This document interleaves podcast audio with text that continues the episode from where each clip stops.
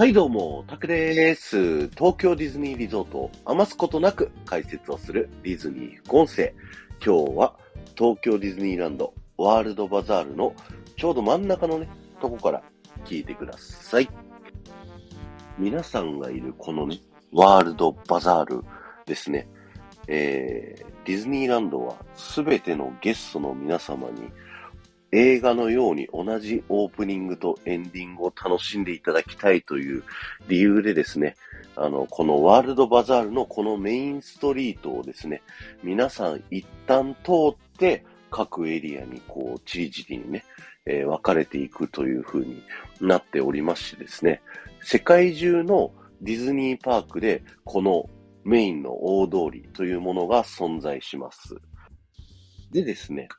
皆さんがいるこちらのワールドバザールはですね、アメリカのディズニーパークで言うと、メインストリート USA という名前でですね、こちらがそのウォルト・ディズニーがもともと住んでいた街、マーセリーンという街がモデルになっていて、その街の街並みの建物のね、形を再現して作られた通りという風になっているんですよ。で、だとするとですね、なんかちょっと不思議なことを思い浮かびませんでしょうか？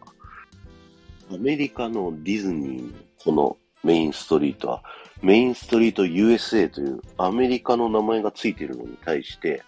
なぜ東京ディズニーランドのこのメインストリートはワールドバザールというね、名前なのかというテーマでね、今日はお話をしていきたいと思うんですけれども、もともと当初の計画ではですね、ワールドバザールはアメリカの街並みではなくて、世界のいろんな国々をテーマにしたショッピングエリアになる予定でした。なので名前が、名残が残って、ワールドバザールという名前になっているんですけども、当時の日本側がですね、えアメリカのディズニーランドを日本にそのまま持ってきたいと。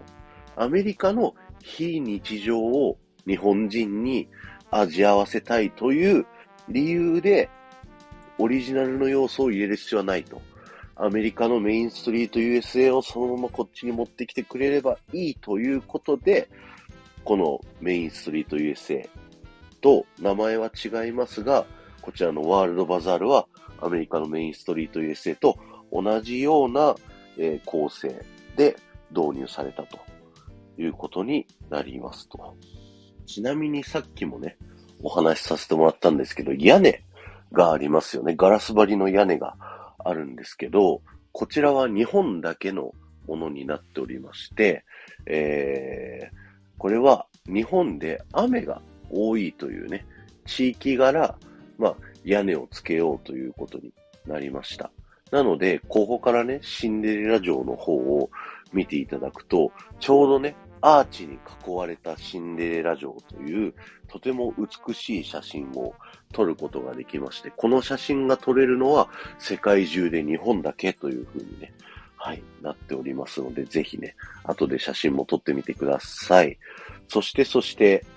今皆様がここに、真ん中にいてくださいと言ったんですけど、ここ十字路になっておりましてですね、今見ているシンデレラ城から入り口エントランス側に向かっているの、この縦の線がメインストリート。で、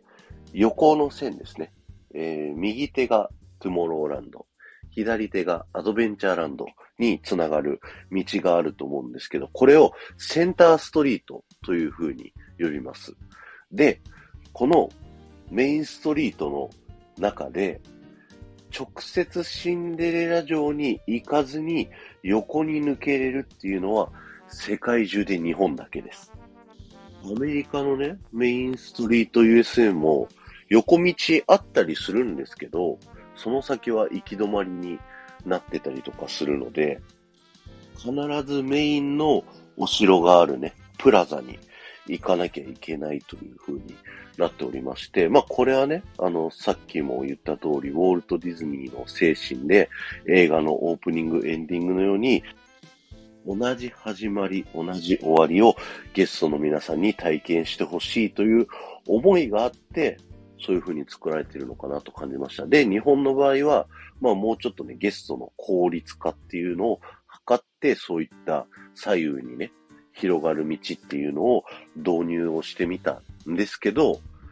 この日本より後にできたですね、香港ディズニーランドだったり、ディズニーランドパリにはですね、この左右の道っていうのが採用されなかったので、実はこのセンターストリートはですね、ディズニー側的にはちょっとグレーだなっていうふうに思われてるんじゃないかなっていう、そういったね、えー、ことも考えることができるので面白いのではないでしょうか。ということで今日はワールドバザールのお話でした。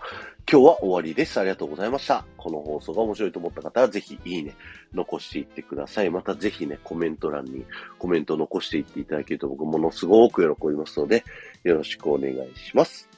この後も夢が叶う場所、東京ディズニーリゾートで素敵な旅のひとときをお過ごしください。